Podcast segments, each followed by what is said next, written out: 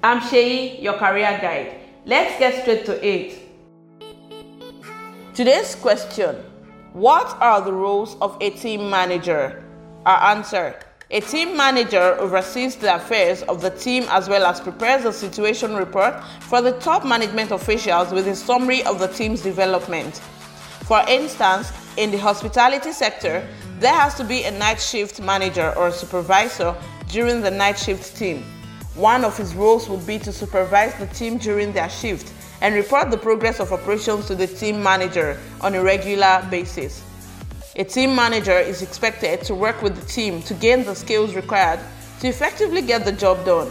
Making provision for on the job training and educational opportunities is a form of support for all staff to build on their strengths and improve their weaknesses, which improves the team as a whole. One of the responsibilities of a team manager is to dissolve obstacles that prevent the team from carrying out their tasks.